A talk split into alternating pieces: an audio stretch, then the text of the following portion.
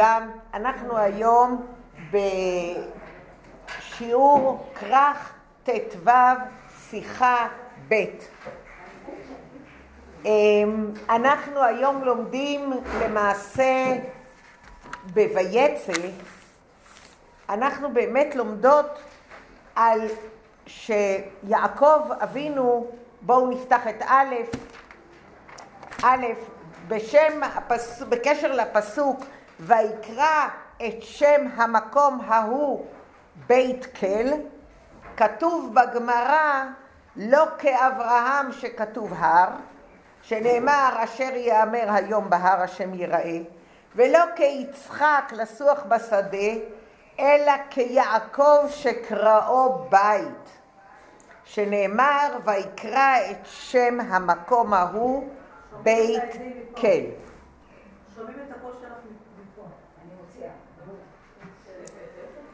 אני רב פעלית. אז, אז אנחנו מתחילים בכך שהפסוק שעליו הרבה מדבר, כמו שאנחנו למדנו תמיד, הדבר הראשון שאותו אנחנו מסתכלים שקוראים את השיחה הוא לעבור לסוף. ובסוף כתוב מאיפה השיחה הזאת נאמרה. השיחה נאמרה ב... השיחה נאמרה בשמחת תורה, ליל שמחת תורה, תשל"ו. זאת אומרת, בליל שמחת תורה נאמרה השיחה. על איזה פסוק נאמר השיחה? על מה נאמרה כל השיחה הזאתי?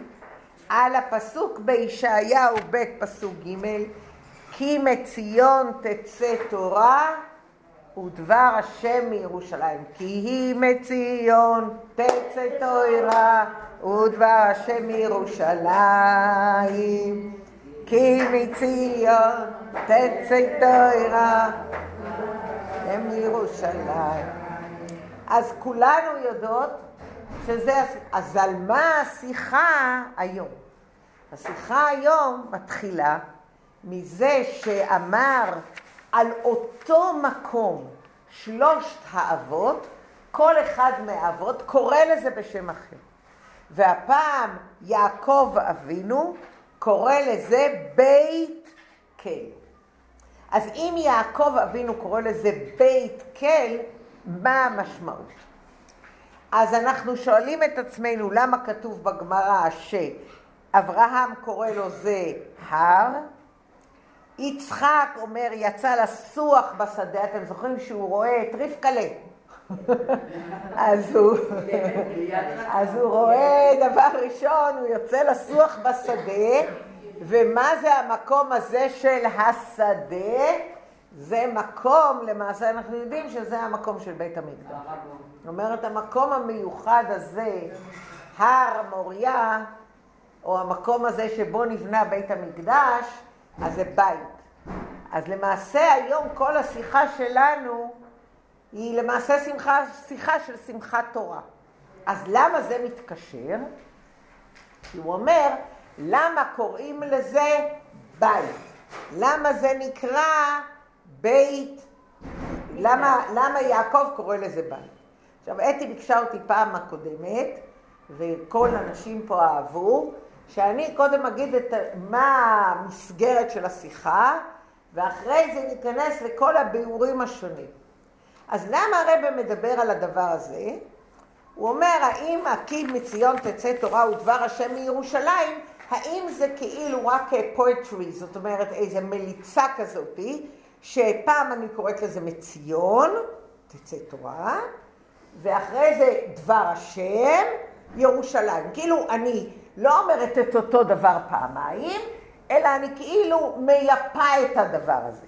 פעם אני אומרת, כי מציון תצא תורה, ופעם אני אומרת, ודבר השם מירושלים. אז למה פעם משתמשים בשם ציון, ופעם בשם ירושלים? האם יש לזה משמעות? האם יש משמעות שאברהם אבינו קורא לזה הר, ואחרי זה יצחק קורא לזה שדה, ויעקב קורא לזה בית? כולם הבינו את השאלה? יותר מזה, אם נפתח את ישעיהו, ונפתח את, את ישעיהו, את הנביא ישעיהו, והנביא ישעיהו, כמו שכולנו יודעים, נמצא לפני ירמיהו.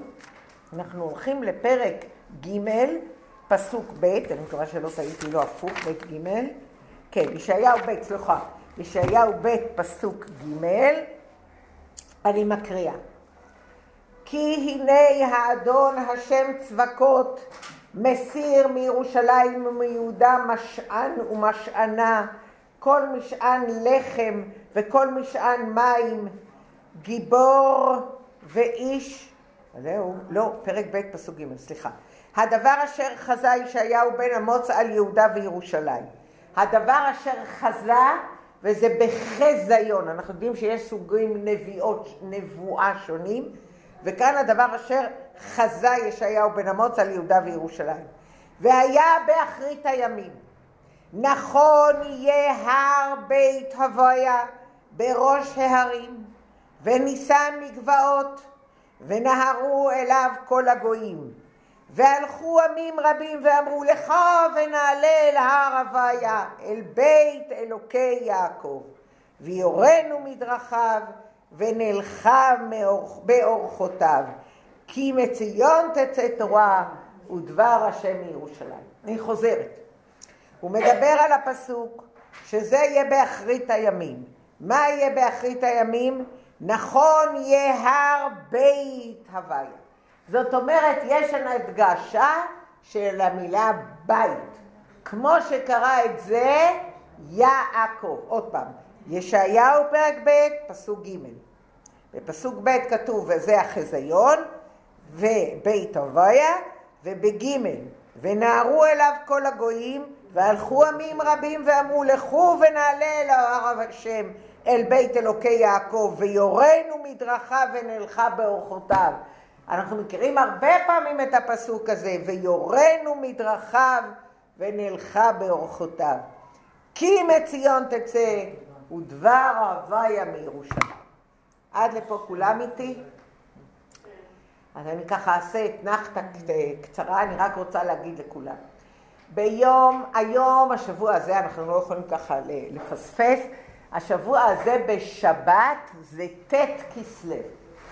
ט' כסלו זה יום ההולדת והיורצייט של האדמו"ר השני, האדמו"ר האמצעי לבית חב"ד, ובי' כסלו, י' כסלו יהיה בעזרת השם בערב זום עם הרב ג'קובסון.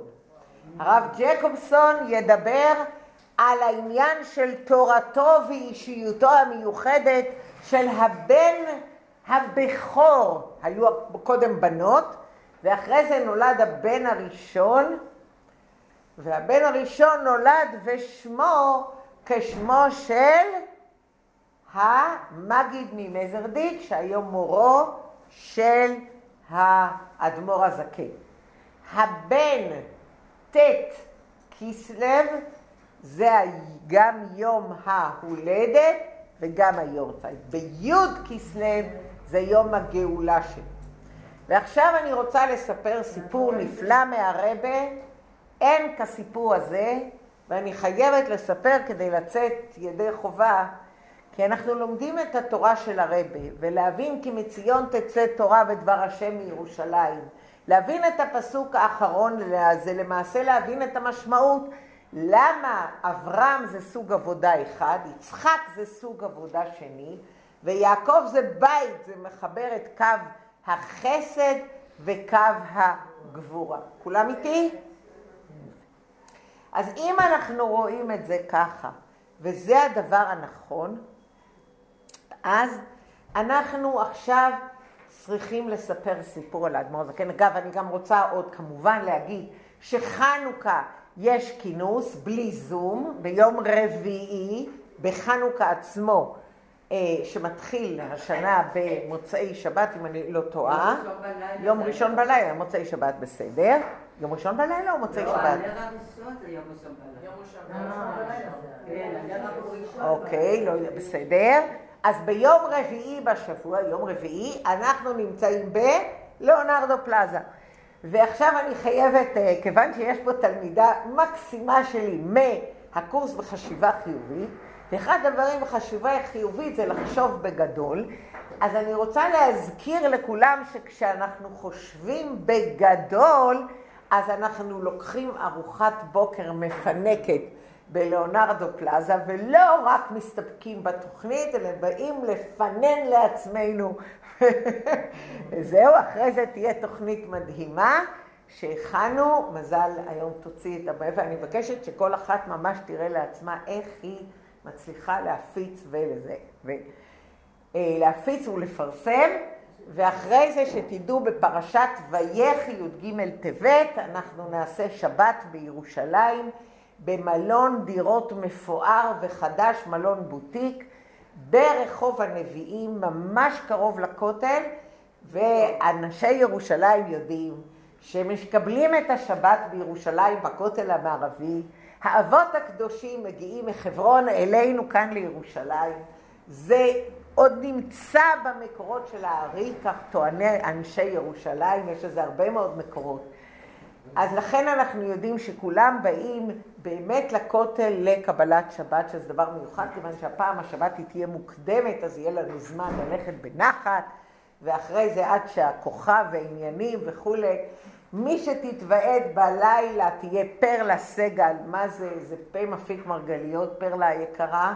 הבת של רב זליג פלדמן, זיכרונו לברכה, מלמד החסידות הראשון באור חיה. וגם תהיה לנו סדנה מיוחדת של שרה לג'ייקוב סטודיו ג'יי, שבמקרה היא גם הבת שלי, שהיא תעשה סדנה של גוף נפש, היא כל כולה היא בתנועה, אבל לפעם היא תעשה סדנה של ביטוי הגוף בנפש. זה יהיה כמובן אחרי סדר ניגונים, אחרי הבדלה, אז יהיה לנו הרבה זמן. אז מי שרוצה מחוץ לירושלים, בתוך ירושלים, יש שם דירות מדהימות עם נוף כמו כך על כף היד של כל ירושלים, כך שיהיה מקום, וזה משהו מפואר בלתי רגיל. אז אני ככה, זה התוכניות, ועכשיו לסיפור. היה ילד שהיה ילד מיוחד. הוא היה ילד מאוד אה, פרוע, והוא באמת היה ילד אה, שהיה צריך אה, הרבה תשומת לב. האבא כתב שהילדים צוחקים, ילדים הם לפעמים אכזריים, ואבא כתב שהילדים צוחקים מהילד, ומאוד קשה לילד והילד לא רוצה ללכת לבית הספר. האבא, הרבה כתב מכתב לראש התלמוד תורה, וביקש אותו, הכל מדובר בקרונייץ, כן? וביקש אותו שיסתכל באופן מיוחד שהילדים לא יציקו לאותו ילד, והילד ישמח ללכת לבית הספר. הדבר הזה החזיק זמן לא ארוך, ועוד פעם הילדים התחילו להציק. האבא שוב כתב לרבה, והרבה שאל את מנהל התורה, תלמוד תורה, האם אתה רוצה שאני אבוא באופן אישי לטפל במקרה? אנחנו ממשיכים הלאה. בתשל"ה אין התוועדות של הרבה, לא בט' כסלו ולא בי' כסלו. מי שיסתכל במאמרים תשל"ה, שאנחנו רגילים שיש, אז תלכי למקום אחר. דווקא פה? פה, שם. תודה. הלו? את בסדר? את כועסת? לא, ט', אה, יש, יש חוברת בשבילך. ברוכה הבאה. יש התוועדויות תמיד או בט' או בי' של הרבה, והפעם בתשל"ה אין התוועדות. לא ט' כסלו, אין מיימר, לא ט' כסלו, לא י' כסלו, תשל"ה, ניט, אין. למה אין? שבת, ראשון, אגב, כמו השנה, סדר כמו השנה, שבת זה שבת, וראשון זה ראשון, בדיוק כמו השנה. למה אין? הילד הזה, היה לו בר מצווה. ובבר מצווה, בהתוועדות היא בשבת בבוקר, נכון? אחד וחצי. אז עשו את הבר מצווה לילד, וכבר התחילו אה, שמועות בין החסידים שהפעם הרבה לא יוצא להתוועדות ט' כסלו. למרות שזה ט' כסלו שבת, הרבה לא יוצא. אז שלחו אה, במרכאות רץ לבית הכנסת להודיע לכל בתי הכנסת שלא צריך למהר כי אין התוועדות של הרבי השבוע ב-770, ואז אחרי הבר מצווה שהילד עלה לתורה, אז כל האנשים ישבו להתוועד ולא התוועדו מהר ולרוץ מהר ל-770, אלא כדי שהילד יהיה מאושר, שכולם יושבים ומתוועדים הרבה זמן. בי' כסלו, ביום ראשון בבוקר, בערב, היה בר מצווה של הילד. נו, אתם מתארים לעצמכם שאם יש בר מצווה לילד באיזה אולם, אתם מתארים לעצמכם שאף אחד לא היה בא אם יש התוועדות של הרבי מלובביץ'. אז הרבי הודיעו לכולם, אין התוועדות, ואז כולם הגיעו לבר מצווה של הילד. אז תראו את הרגישות של הרבי מלובביץ', הוא מוכן לוותר על התוועדות, ואתם יודעים מה המשמעות של התוועדות אצל רבה, ומה המשמעות לרבה השני, רק כדי שילד יהודי אחד יהיה מאושר. ומזה אנחנו צריכים מאוד מאוד ללמוד. מה שלמדנו מהמלאכים, אם אתם זוכרים, לפני שבועיים, כשדיברנו בפרשה שהמלאכים באים וירא, דיברנו על זה שהמלאכים מגיעים לפקוד את שרה ומגיעים למקום. מה הם שאלו? לשלומה, בדיוק, לשלומה של שרה, גם לחבב כמה שהייתה צנועה, וגם חשוב לשאול בשלום האנשים. אנחנו צריכים ללמוד מזה כמה חשוב להתחשב בשני. אם הרבי מלובביץ' מוותר על פברנגן, התוועדות, רק כדי שילד יהודי אחד יהיה מאושר, זה סיפור מופלא מאוד, מופלא מאוד. לכן רציתי לספר את זה ב"ויצא", כי אני רואה את העניין של הרבה שלנו, שמצד אחד זה תורה מאוד מאוד גבוהה, זה להסביר לנו את הדברים הגבוהים, והוא נמצא כבר למעלה בגאולה, אבל מצד שני ללמד אותנו, החסידים, איך בחיי היום-יום אנחנו צריכים להתנהג. כמה צריך להיות לנו אכפת מהשני. זה היסוד של... זה היסוד. אז לפני שאנחנו כאילו בכל הסיפור, עכשיו אני חוזרת שוב פעם למסגרת. אמרנו שבגמרא כתוב שיעקב קרא לזה בית.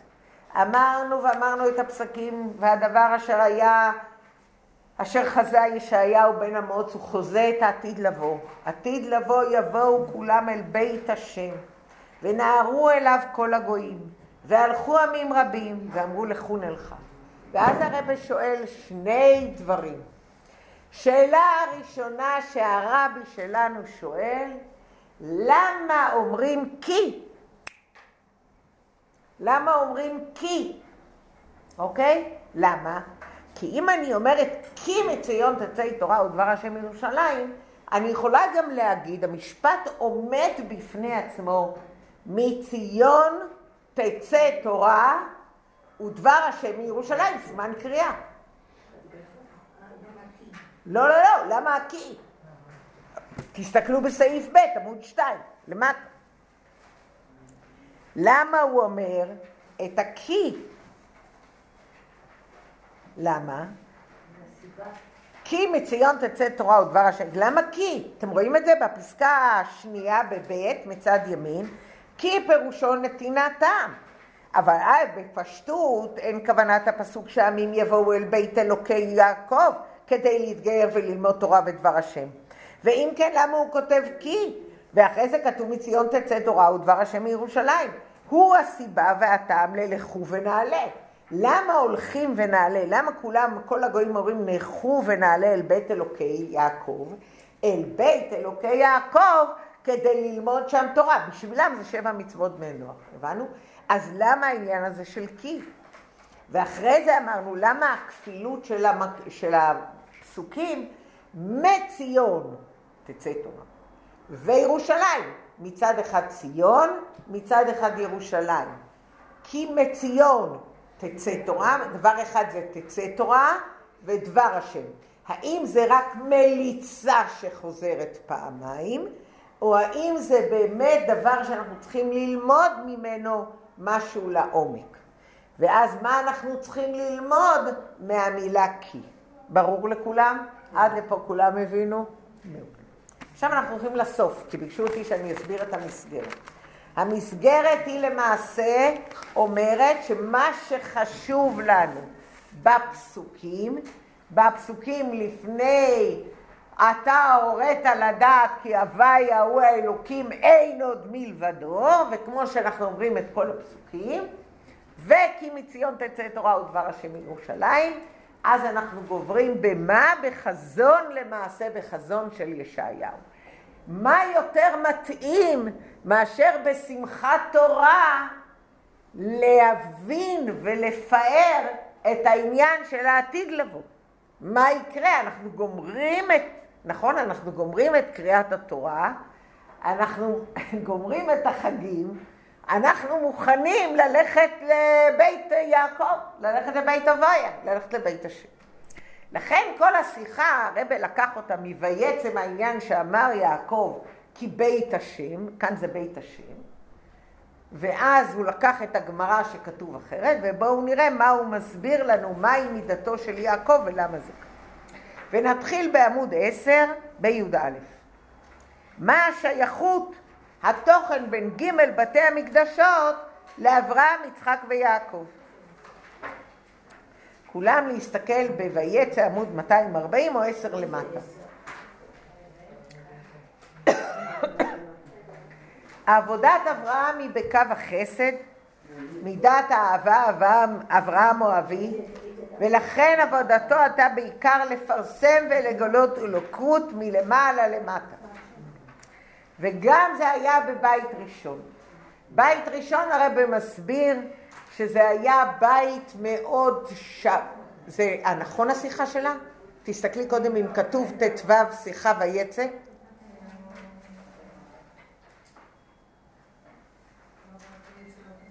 הנה כאן, יש עוד אחת, בבקשה.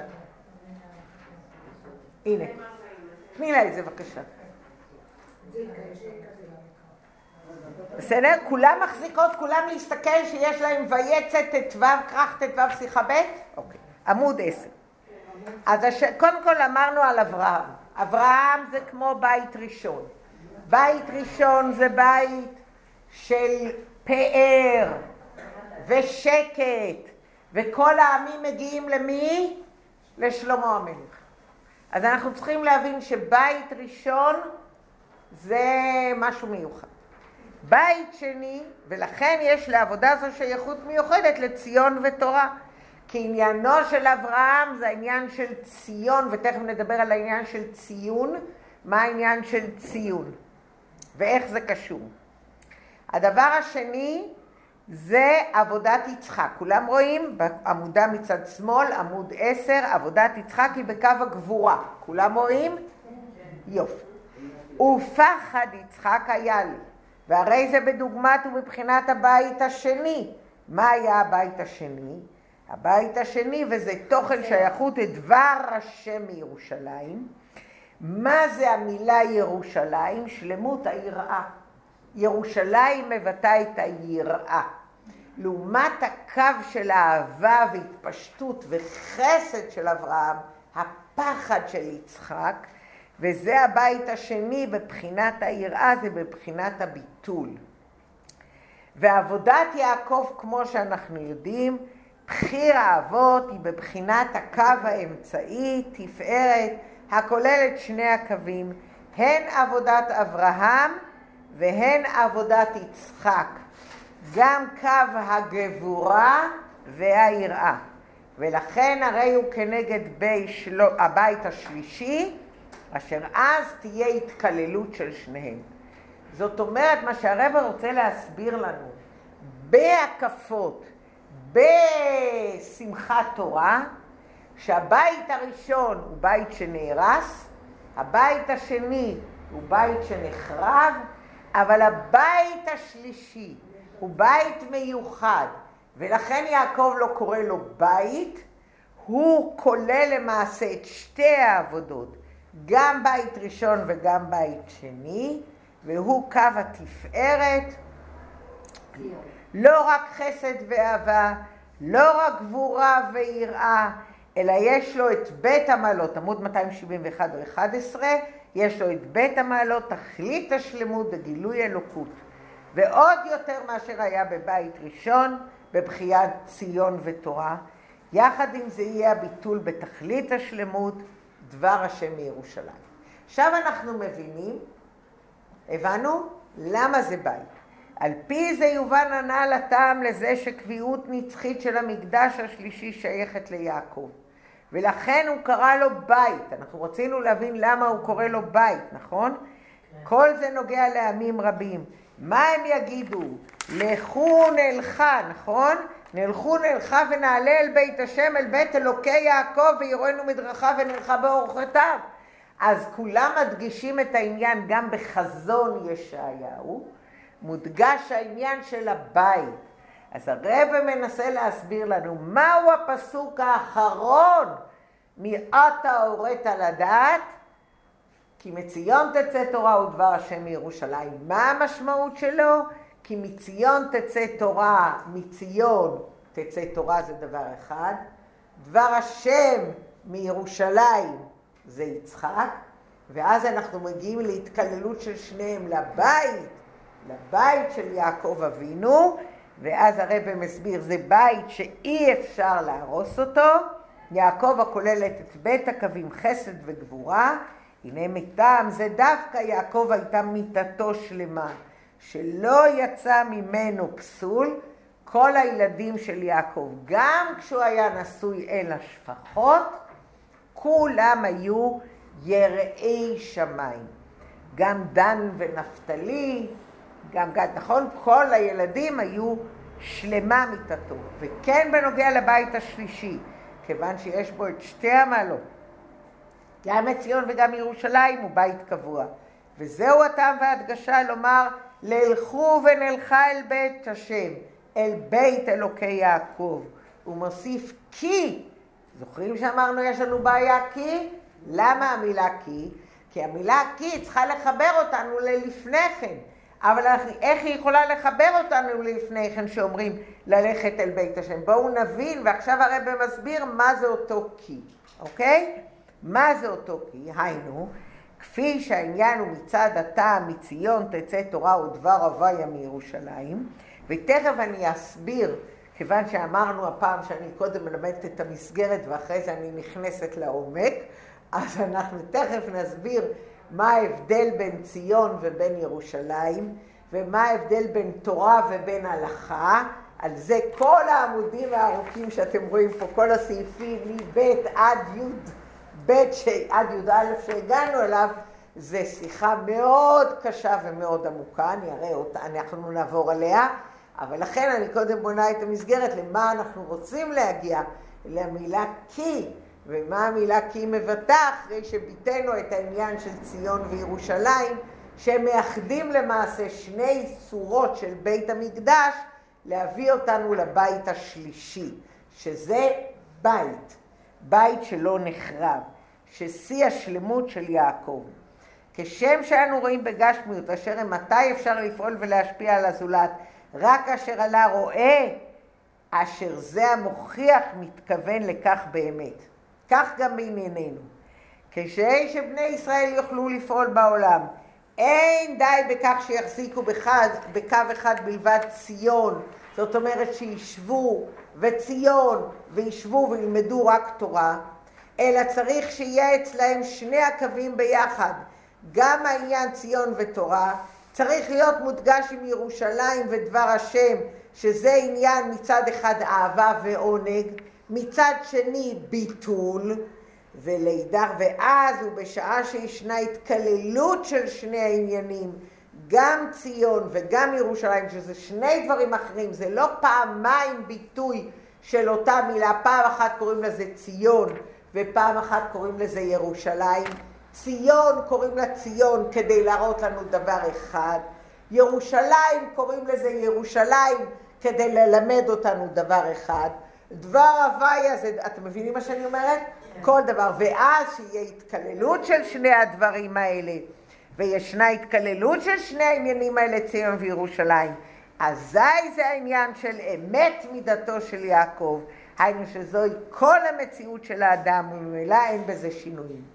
וזהו הטעם על הלכו עמים רבים ואמרו לכו נכה את בית השם אל בית אלוקי יעקב ויראנו מדרכה ונלכה באורחותיו מפני שדבר זה מעורר את העמים ללמוד תורה, שבע מצוות בני נוח, ולשלמות וקיומן נלכה באורחותיו. אנחנו נלך על פי מה שהשם רוצה.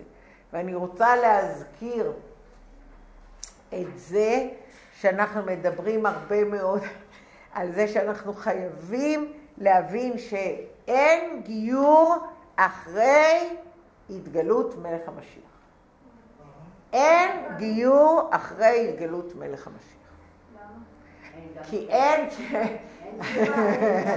כי זה, כי הבעיה, אנחנו אמרנו, כי אחד הדברים שהיום עם ישראל בגלות, אז אם בן אדם מוכן להתגייר שעם ישראל נמצא בגלות, אז הוא, ואמרתי לכם, סיפרתי לכם את הסיפור, נכון?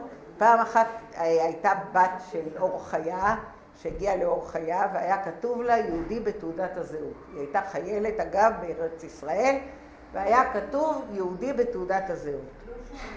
הייתה בחורה, הלו? אין, זה לא. הייתה בחורה באור חיה שהיא הייתה, היה כתוב יהודי בתעודת הזהות. לא, לא היה כתוב, היה כתוב יהודי. היא באה לאור חיה, וכשהיא באה לאור חיה, אה, היא הבינה מהר מאוד, היא התחילה לשמור תורה ומצוות, והיא ידעה שאימא שלה התגיירה אחרי שהיא נולדה. זאת אומרת, המשמעות אומרת שאם מישהו מתגייר אחרי שילדה נולדה, אז מה היא? יהודייה או גויה? גויה. אז אמרה הילדה, כיוון שהילדה, אני לא רוצה להגיד את השם, אבל היא משהו, שם כמו עובדיה, שם ספרדי, שאי אפשר לטעות בו שהוא יהודי, ממש אי אפשר, אז זה לא ג'ייקוב, אה, עובדיה, משהו, משהו. אז uh, הילדה הזאת סיפרה שאבא שלה סיפר לה, או שהיא שאלה אותו אחרי שהיא הבינה שהיא צריכה, מה אבא עשה עם זה שהאימא התגיירה, כי היא הייתה אה, מארץ אירופאית, ואבא היה, וואלה, מרוקאי מרוקאי. גם אי אפשר היה להתבלט בשם שזה מרוקאי. ולכן כתבו לה יהודי. אבל הוא באמת לקח אותה לרב עובדיה יוסף, שהיה אז הרב הראשי לישראל, היה לו בית דין, והרב עובדיה יוסף, שהיא הייתה ילדה קטנה, אכן גייר אותה ואת אחיה בארץ ישראל.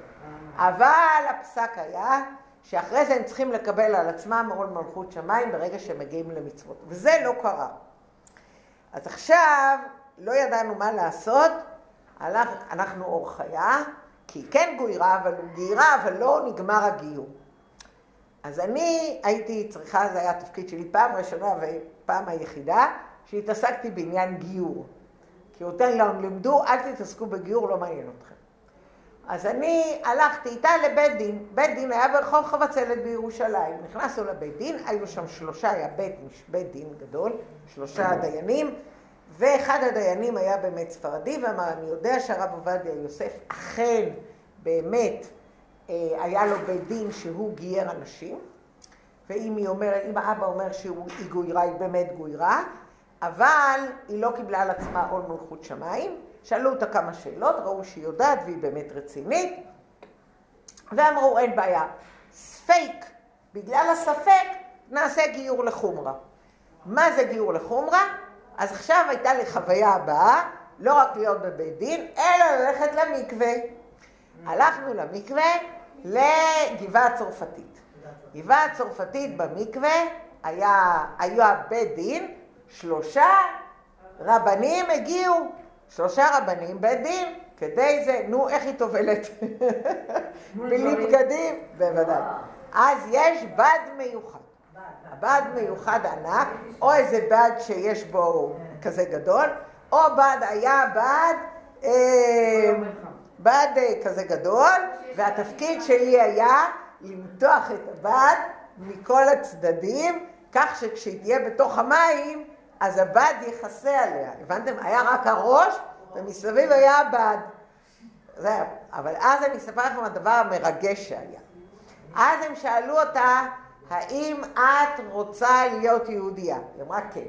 האם את מוכנה לשמור חלה נידה והדלקת אני? אז היא אמרה כן על כל אחד מהם, ואז הם אמרו לה, אז אני כמעט, ממש זגו לי דמעות, אז הם אמרו לה, תקשיבי, עם ישראל נמצא בגלות, והוא נרדף על ידי הגויים. למה לך להיות יהודייה? שמה את צריכה את הכאב ראש הזה?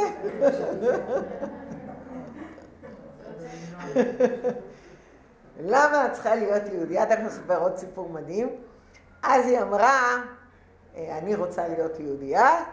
בית דין אמר, כשר, כשר, כשר, נתנו לה שם, ומה, היום, ברוך השם, יש לה שמונה ילדים, מגדלת, כולכם מכירים את השם שלה, אבל אני יכולה להגיד לכם שהייתה לי חוויה כזאת. אני כן יכולה לומר שברגע שאתה טובל במקווה, כנראה מקבלים נשמה, אנחנו לא רואים, אתם רואים את הנשמה שלי? אני לא. אנחנו לא רואים פה מלאכים שנמצאים ומטיילים באורח חיה, מלאכים כי אם יש עשרה שיושבים ולומדים תורה, ולא בזום, אלא יושבים ולומדים פה תורה, אז אכן באמת המלאכים מטיילים פה ואנחנו לא רואים אותם. ואנחנו גם לא רואים את הנשמה שלנו ואת חלק הנשמה הזה. אבל הרבה שלנו, וזה אנחנו צריכים לזכור, רבה זה נשיא הדור. ונשיא הדור המשמעות, שאנחנו יושבים ולומדים את התורה זה חשוב, אנחנו צריכים להפעיל את השכל כדי להיות מקושרים לרבה בשכל. אבל אנחנו צריכים לזכור שהרבה שלנו הוא באמת משהו מדהים, והרבה שלנו הוא נשיא הדור. ונשיא הדור המשמעות של זה, שדרכו, ש, שהכל מה שזה אני זה הוא.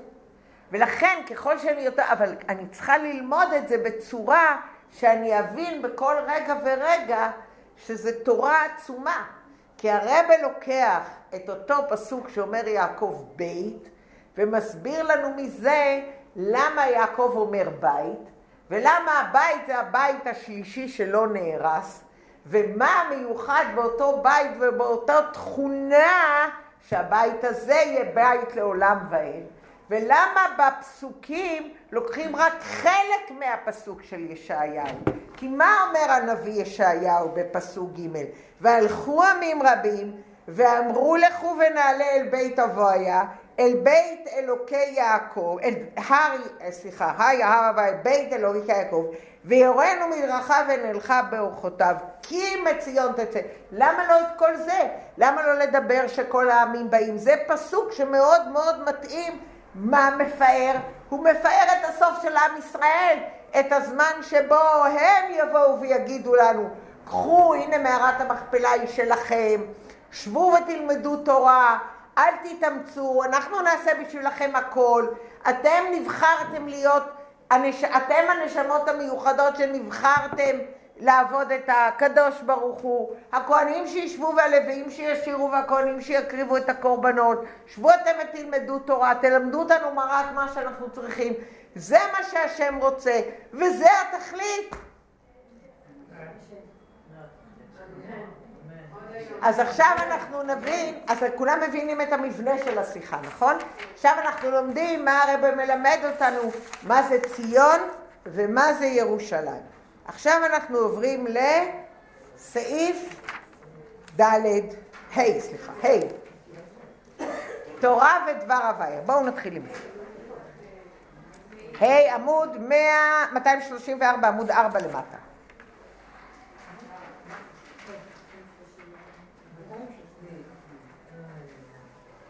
אוקיי.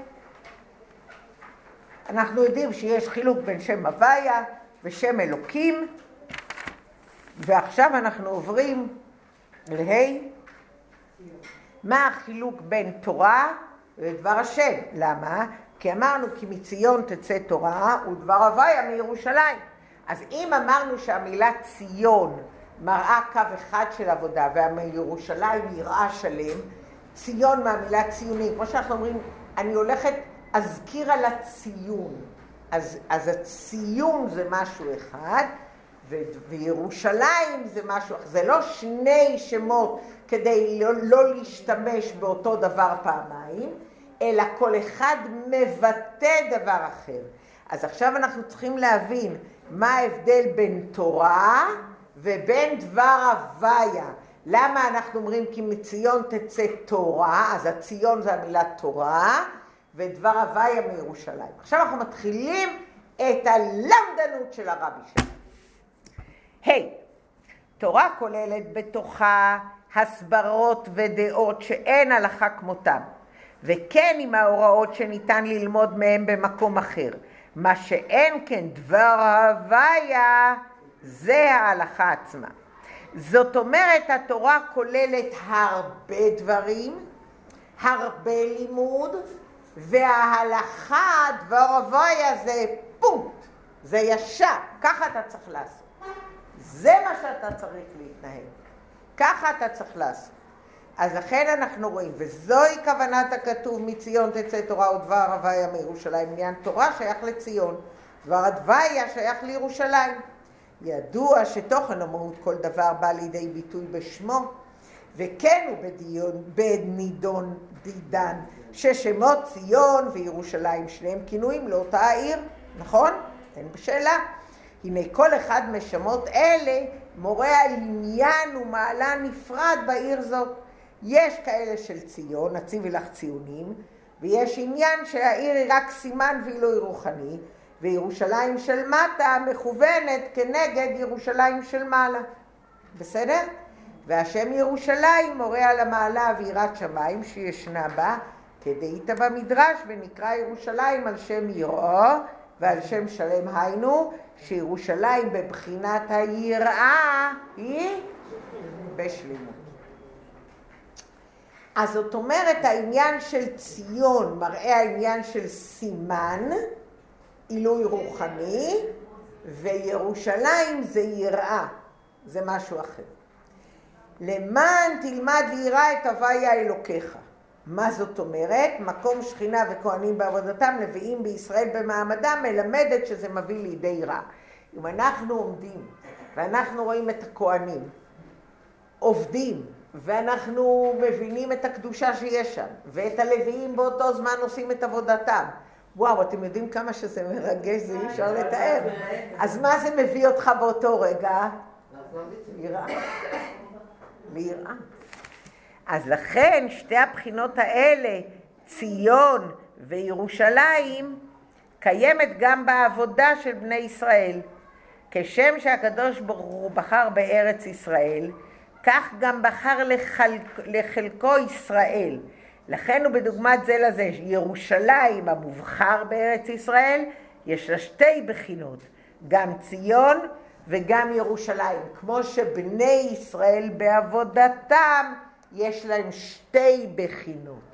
בחינה אחת של ירושלים ובחינה אחת של ציון.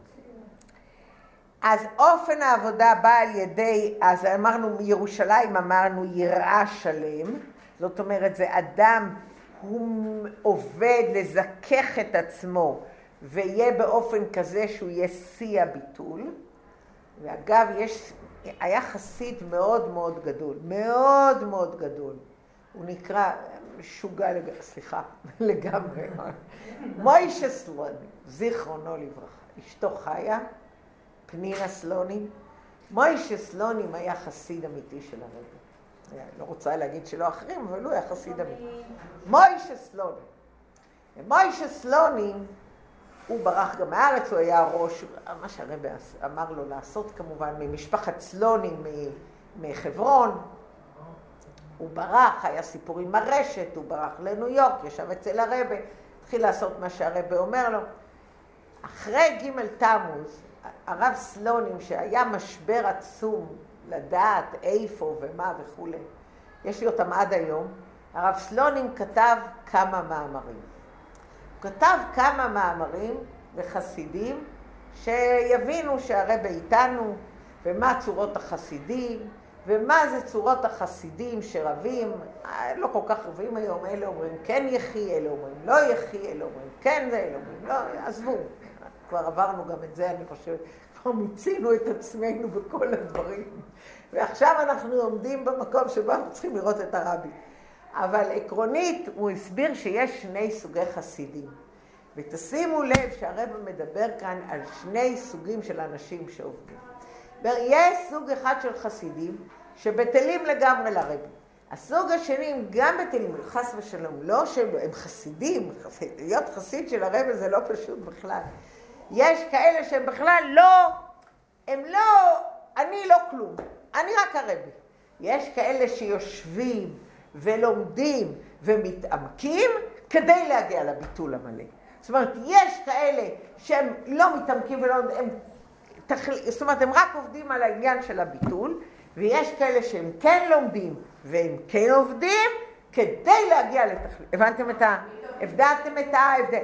יש לו מאמר שלם שלם בזה. הוא אומר, לא חס וחלילה שאלה טובים ואלה לא טובים. חס ושלום. כולם טובים ומקסימים. אבל יש כאלה שהם אה, בקו הזה, ויש... עכשיו בואו נראה מה, מה הרבה פה מדבר על שני סוגים של בני ישראל. כי הוא הסביר לנו שיש ציון ויש ירושלים. ויש בחינה של ציון ויש בחינה של ירושלים. אז נראה קודם מה הבחינות האלה בבני ישראל. ירושלים אמרנו יראה שלם, עניינה בעבודת השם זה תכלית השלמות של יראה וביטול. עמל האדם וזכוך בעצמו באופן שכל מציאותו היא יראה, ביטול בתכלית. ציון, מלשון סימן, הוא אופן העבודה אשר על ידו בא אדם מישראל להיות ציון וסימן לעניינים נעלים באלוקות למעלה. זאת אומרת, המילה ציון היא כאילו סימן. זה אדם, הוא שם לעצמו סימן למעלה לעניינים נעלים באלוקות. הוא עודנו בציור של מציאות ולא תכלית הביטוי, אבל על ידי עבודתו הוכשרה ונזקקה מהמילה זיכוך המציאות עד שהוא נעשה סימן לעניינים של מעלה. זה מה שאמרתי לכם, זה עניין של הרבה עבודה, עבודה פנימית, עד כדי כך שהכל מזדכך, ואז אנחנו רואים אחרי ההזדככות, הבנו? אז אנחנו יכולים לראות למעשה את העניין, ולכן מציון תצא תורה. זאת אומרת, ציון זה העניין של הציון, זה הלימוד התורה, לעומת זה העניין של ירושלים שיראה שלם, זה העניין של דבר הלכה. ולכן הוא אומר בסוף, שכל הגויים ילכו אל בית אלוקינו. זה לא יהיה העניין של מה שאברהם אבינו אהב. זה לא העניין של השדה, ששניהם יכולים להיהרס, כי אחד זה צד האהבה ואחד זה צד היראה.